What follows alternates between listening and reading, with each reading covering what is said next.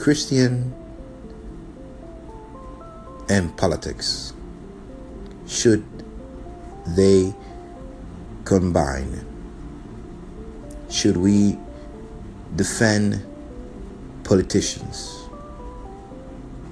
The Bible teaches that every authority that is has been placed by God. Read Romans 13.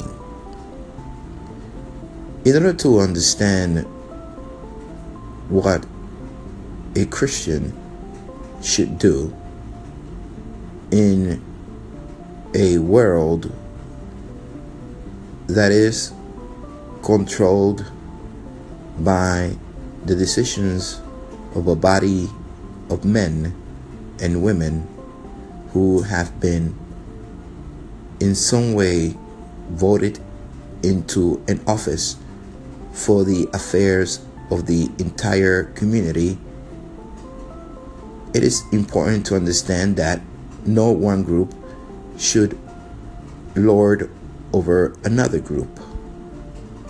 In other words, all people must be represented.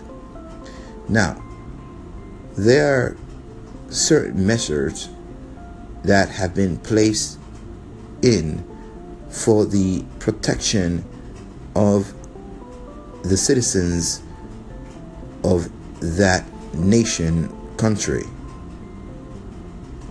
and its residents. One of them is the police force. The police force is there to serve and protect, to protect and to serve those who are part of that society so you can have something that is called civility, which is peace.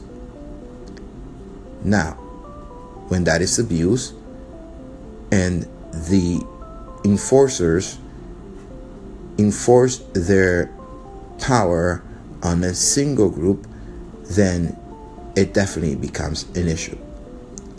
Now, when it comes to the faith,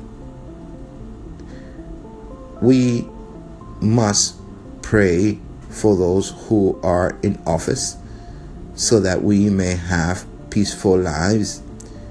But we cannot single out one politician as the Messiah, as the champion of faith for the church. The Bible clearly teaches that Jesus said, Fix your eyes on me, the author and perfecter of your faith. Paul says, Be an imitator of me as I am of Christ Jesus. We must consider these words. We must pray for those who are in office so that the Lord may move in their hearts and they may have wisdom to lead. However, we must be careful not to contaminate ourselves with any man who claims to be a Christian for political advantage. We cannot put all our eggs in one basket. The only basket that we can afford to place our eggs is in the truth of Scripture, is in the truth of the Word, and is in the church, the standard of truth in the world. Now, with this said, we must be very careful. I have noticed that Reverend Graham, Franklin Graham, has been going on the news defending the actions of our current president. And Franklin Graham is a man of great respect and great honor. We cannot excuse the things that Trump does and just and call him a Christian in the next breath.